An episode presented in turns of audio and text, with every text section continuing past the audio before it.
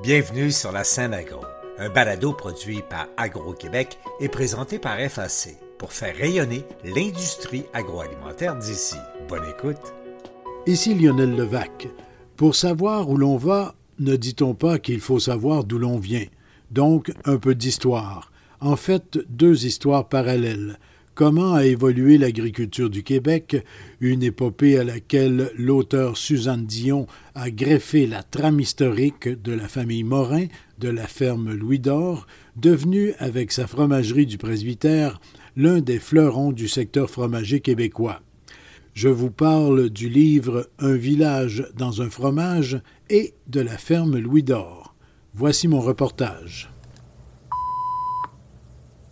Suzanne Dion gravite dans le monde agricole québécois depuis nombre d'années. Elle a entre autres été secrétaire générale de la Commission sur l'avenir de l'agriculture et de l'agroalimentaire québécois.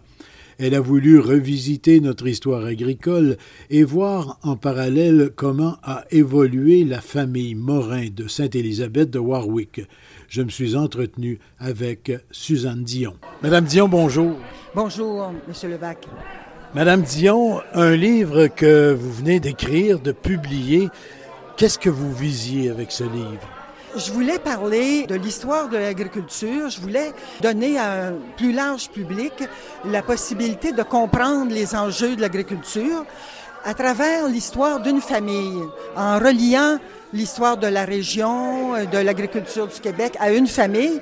Il me semble que c'était plus intéressant pour un large public. Et c'est un choix délibéré que vous avez fait en choisissant la famille euh, Morin de la ferme Ouidor. Oui, parce qu'ils ont réussi des choses assez incroyables, à la fois sur le plan environnemental, sur le plan économique, sur le plan aussi de la vie du village. Et je trouvais euh, leur réalisation euh, très intéressante. Et en même temps, je connaissais un peu Jean, et j'ai connu aussi ses parents. Mes parents viennent de la région aussi. Alors j'avais euh, un peu de connaissance de la région aussi. Donc vous êtes originaire des Bois-Francs? Oui, oui, oui, de Victoriaville. Mais mes parents, euh, eux, sont nés ici, euh, Sainte-Élisabeth pour mon père, Warwick pour ma mère. Alors, ma famille, là, se promenait pas mal dans ces régions aussi, et donc j'ai connu ça très jeune. Vous avez œuvré, je dirais, là, dans plusieurs dossiers agricoles importants. On vous a vu, entre autres, à la commission sur l'avenir de l'agriculture du Québec avec euh, à la présidence M. Pronovo. Cette fois-ci, en vous plongeant dans l'histoire d'une famille et à travers cette famille de l'agriculture du Québec, est-ce que vous avez senti, vous avez découvert d'autres choses que ce que vous connaissiez déjà et qui était vaste, votre connaissance était vaste déjà du monde agricole québécois? J'ai découvert davantage de choses dans l'histoire. Parce que l'histoire ici, là, dans ce livre, commence en 1868, quand l'ancêtre de Jean Morin est arrivé euh, à ce qui s'appelait à ce moment-là Little Warwick. Donc, toute cette partie historique, je la connaissais très peu. Pour ce qui est des programmes ou des, soutiens à l'agriculture, des façons de développer le milieu agricole, là, j'avais pas mal de connaissances. Mais encore là, ça a été intéressant de connaître comment ça s'était passé il y a 100 ans, disons. Parce que, à travers l'histoire d'une famille, et là, on a un très bel exemple d'initiative dans le monde agricole au Québec, et on pourrait même dire par extension dans le monde agroalimentaire au Québec, parce que avec euh, des produits directement de la ferme, avec une famille qui euh, a de la relève, euh, vraiment là, on rejoint plusieurs des préoccupations courantes dans le monde agricole.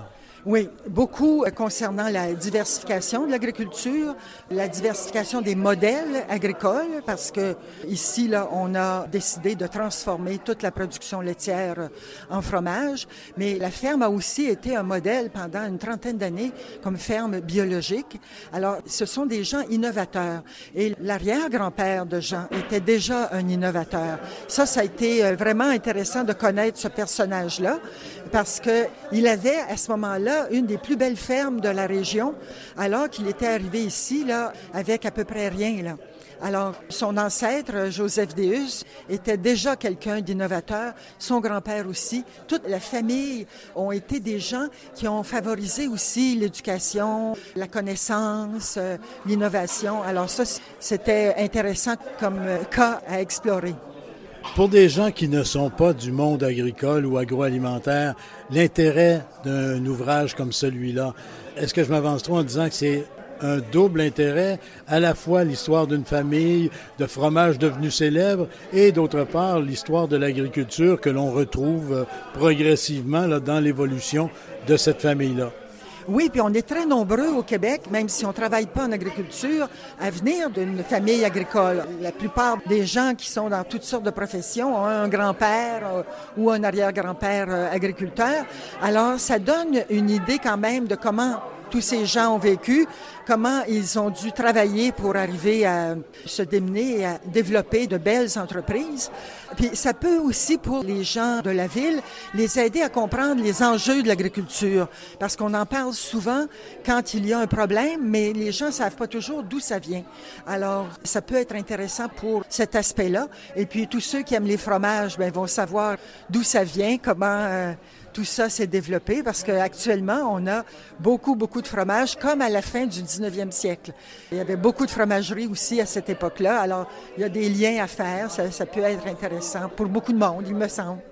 À la différence qu'aujourd'hui, si on prend l'exemple du Québec fromager globalement, mais aussi particulièrement de la fromagerie du presbytère, la variété des fromages s'est beaucoup diversifiée. Là. Oui, oui, oui, parce qu'à la fin du 19e siècle, justement, les gens se sont spécialisés dans le cheddar parce que c'est un fromage qu'on pouvait vendre particulièrement en Angleterre, et ça faisait des rentrées d'argent dans les familles agricoles. Alors, il y a toujours eu des fromages euh, fins là, qui se sont euh, créés, mais ils n'avaient pas l'importance qu'a eu le cheddar. Alors, on en parle pas mal aussi dans le livre. En terminant, rappelez-nous le titre du livre et comment on peut se le procurer. Alors, on peut se le procurer dans toutes les librairies, mais aussi ici, à la fromagerie du presbytère. Le titre nous a été offert par euh, Fred Pellerin. C'est Un village dans un fromage. Et d'ailleurs, euh, Fred Pellerin lui-même a une petite note pour, si on veut, euh, le, le dédicacer d'une certaine façon. Oui, c'est ça. C'est lui qui a écrit la préface. Il a réussi à dire en deux pages ce que moi j'ai euh, essayé de dire en 200. Alors, euh, c'est très beau. Euh, sa préface est très, très belle et très inspirante. Mais rassurez-vous, j'ai entendu dire que c'est un livre qui se lit comme si ça avait deux pages. Ça se lit très bien. Ah ben alors, c'est parfait. C'est ce que je voulais. Madame Dion, merci beaucoup, puis merci pour cet ouvrage. Merci beaucoup à vous. La ferme Louis d'Or a toujours été dynamique et si le passé est garant de l'avenir, la famille Morin restera à l'avant-garde des mondes agricoles et fromagers. Le passage à une nouvelle génération est maintenant bien engagé, mais Jean Morin joue encore au chef d'équipe, un rôle qu'il n'abandonnera certes pas tout de suite. Jean Morin, bonjour. Allô? Jean Morin, un livre euh, à la fois sur l'histoire agricole du Québec, mais à travers la ferme Louis d'Or, la ferme de la famille Morin, dont euh, Jean Morin est l'un des dignes successeurs, mais il y a des enfants qui sont derrière lui aussi, qui montent et qui ont pris l'entreprise aussi en main. Comment on perçoit, comment vous percevez un ouvrage comme celui-là? D'abord, c'est une grande fierté d'être mis en page euh, à travers notre histoire à travers la vie des Morins dans ce village, mais surtout l'histoire Morin, ça reflète un peu ce qui se passe à travers tout le Québec dans sa ruralité. C'est-à-dire qu'il y a de l'agriculture émergente, il y a des vieilles familles qui ont bâti leur village, qui ont bâti un peu tout. Alors, je me sens privilégié d'être mis en page par une digne grande poète. Et Madame Dion, une belle plume, une belle écriture d'une part, mais d'autre part aussi une grande connaissance du monde agricole québécois. C'est une femme qui a parcouru le Québec à travers son travail et euh, qui connaît bien le Québec et s'est toujours intéressée au développement rural. Qu'on parle de quotas, qu'on parle de prix du lait, qu'on parle de fromagerie, qu'on parle des femmes, la place des femmes, c'est très précieux. Alors, elle a toujours une, une oreille attentive à tout ce qui s'est passé dans notre Québec. Donc, pour elle, c'est quelque chose d'assez facile. Peut-être pas si facile, mais assez percutant à travers sa carrière de parler, à travers d'écrire, à travers un livre, ce qui s'est passé dans le Québec depuis 100 ans. Un ouvrage qui vient appuyer l'histoire de la fromagerie du presbytère, qui a maintenant quoi? Euh? ça fait une quinzaine d'années qu'on est en, opération, mais euh, seulement, seulement les noms peuvent être changés. C'est-à-dire qu'on parle des Morins, mais on pourrait parler de d'autres familles à travers d'autres villages. Dans ce cas ici, on a parlé des Morins. Les Morins, euh, à travers le presbytère, à travers l'histoire fromagère.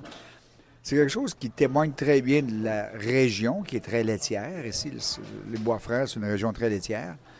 Qui arrive une fromagerie à travers tout ça, qui fait partie du paysage. C'est quand même un grand témoin de notre développement agricole ici.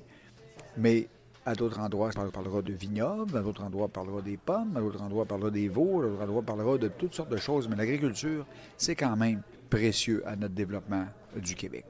Tenons-nous-en à la fromagerie du presbytère pour aujourd'hui. Peut-être y aura-t-il d'autres ouvrages qui feront ressortir d'autres aspects de notre monde agricole à travers d'autres entreprises. Et donc, la fromagerie du presbytère ça va bien. Est-ce que j'ai été bien informé à l'effet que vous projetiez encore un agrandissement? Bien oui, vous avez été parfaitement bien informé. On aura l'occasion de s'en reparler, mais nous sommes à agrandir l'Église cet, automne, dès, cet automne, en 2023, pour faire place et à de nouveaux fromages et bien sûr à faire vieillir un peu plus, un peu mieux ceux qu'on fait actuellement. Donc, euh, l'espace permet de le faire. Le robot est utilisé à peu près à 30 donc on va l'utiliser à plus grand volume. Et c'est plus facile au niveau de la logistique d'installer euh, le développement, le vieillissement des fromages, le mûrissement, ici, euh, dans le même bâtiment qui est déjà constitué pour ça.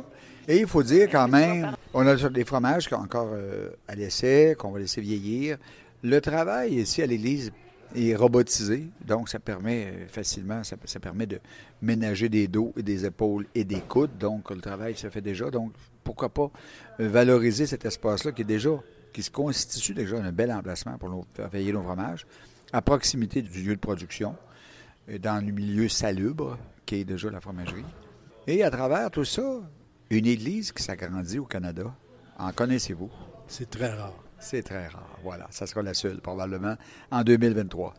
Et pour la petite histoire, pour les gens qui ne connaîtraient pas, parce qu'il y en a peut-être encore qui ne connaissent pas la fromagerie du presbytère, la vieille église de Sainte-Élisabeth de Warwick a été transformée par vous en une... Euh, ben, il y a une petite salle de réception en haut, mais où on accueillait les fidèles autrefois, ben maintenant on accueille des fromages. Maintenant, ce sont les fromages, les nouveaux locataires de l'Église. C'est eux qui entretiennent ce bâtiment-là. C'est eux qui font les frais de chauffer ou d'entretenir euh, tout ce que l'Église comporte d'entretien.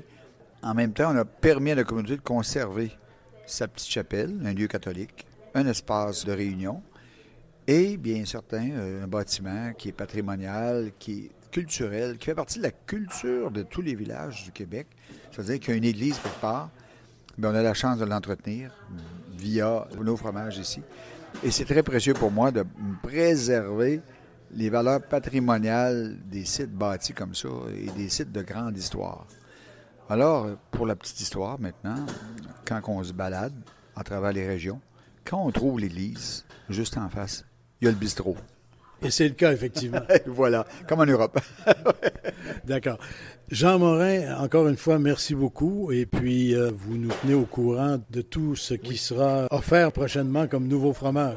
Alors, on vous invite très prochainement à une nouvelle dégustation. À bientôt. Molle, pâte ferme? Euh? Tous les types sont en construction. On verra. Bien, Jean Morin, merci beaucoup. Merci à vous. Ici Lionel Levac.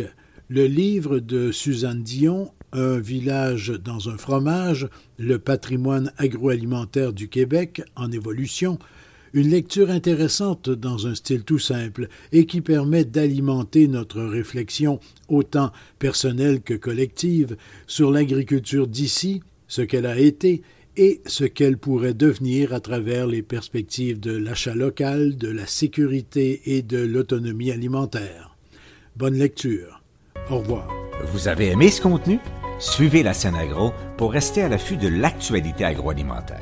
Merci et à bientôt.